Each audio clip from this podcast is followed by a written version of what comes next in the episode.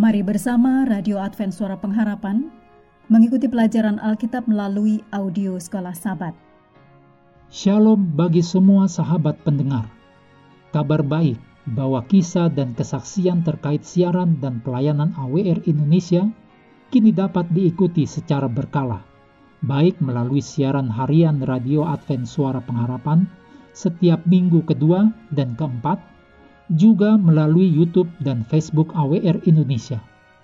Terima kasih banyak untuk yang sudah menyampaikan dan masih terbuka bagi Anda semua untuk segera SMS atau telepon ke nomor AWR di 0821 1061 1595 atau di nomor 0816 1188 302 untuk WhatsApp dan Telegram kami tetap menunggu dukungan Anda. Selanjutnya kita masuk untuk pelajaran kedua, periode 2 sampai 8 Juli. Judulnya Cawan Lebur yang Datang. Mari kita mulai dengan doa singkat yang didasarkan dari 2 Korintus 13 ayat 7. Kami berdoa kepada Allah supaya kami tahan uji, supaya kamu boleh berbuat apa yang baik Amin.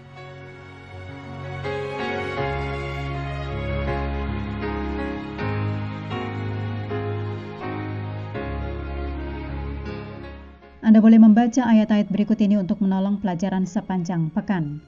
1 Petrus 4 ayat 12 sampai 19, 1 Petrus 5 ayat 8 sampai 11, Roma 1 ayat 21 sampai 32, Yeremia 9 ayat 7 sampai 16, 2 Korintus pasal 12 ayat 7 sampai 10.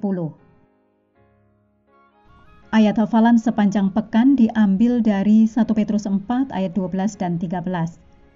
Saudara-saudara yang kekasih, janganlah kamu heran akan nyala api siksaan yang datang kepadamu sebagai ujian, seolah-olah ada sesuatu yang luar biasa terjadi atas kamu.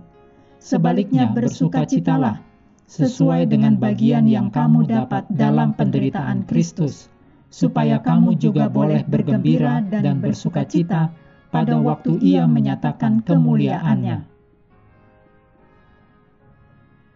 Di laboratorium kimia, seseorang sering menempatkan berbagai bahan ke dalam wadah kecil dan memanaskannya hingga suhu ekstrim. Saat wadah menjadi lebih panas, bahan meleleh mendesis, memercik, atau menyala terang, tergantung dari bahan yang dimasukkan ke dalam wadah. Wadah itu disebut cawan lebur. Sebuah cawan lebur didefinisikan dalam kamus sebagai satu Bejana yang digunakan untuk melelehkan zat yang membutuhkan tingkat panas yang tinggi. 2. Pengujian yang berat. 3 tempat atau situasi di mana kekuatan terkonsentrasi, berinteraksi untuk menyebabkan atau mempengaruhi perubahan atau pengembangan. Definisi-definisi ini juga memberi kita wawasan yang bermanfaat tentang apa yang terjadi dalam kehidupan rohani kita. Pekan ini kita akan soroti beberapa alasan di mana kita mungkin tiba-tiba menemukan diri kita di bawah tekanan dan mengalami ujian di tempat-tempat di mana keadaan menyebabkan kita berubah, berkembang, dan tumbuh dalam karakter. Ini akan membantu memberi kita kesadaran akan apa yang Allah lakukan dalam hidup kita, sehingga ketika kita memasuki sebuah cawan lebur, kita akan memiliki gagasan tentang bagaimana menanggapinya. Sekilas pelajaran pekan ini apa saja penyebab dari masa-masa sulit yang kita hadapi dalam kehidupan kita?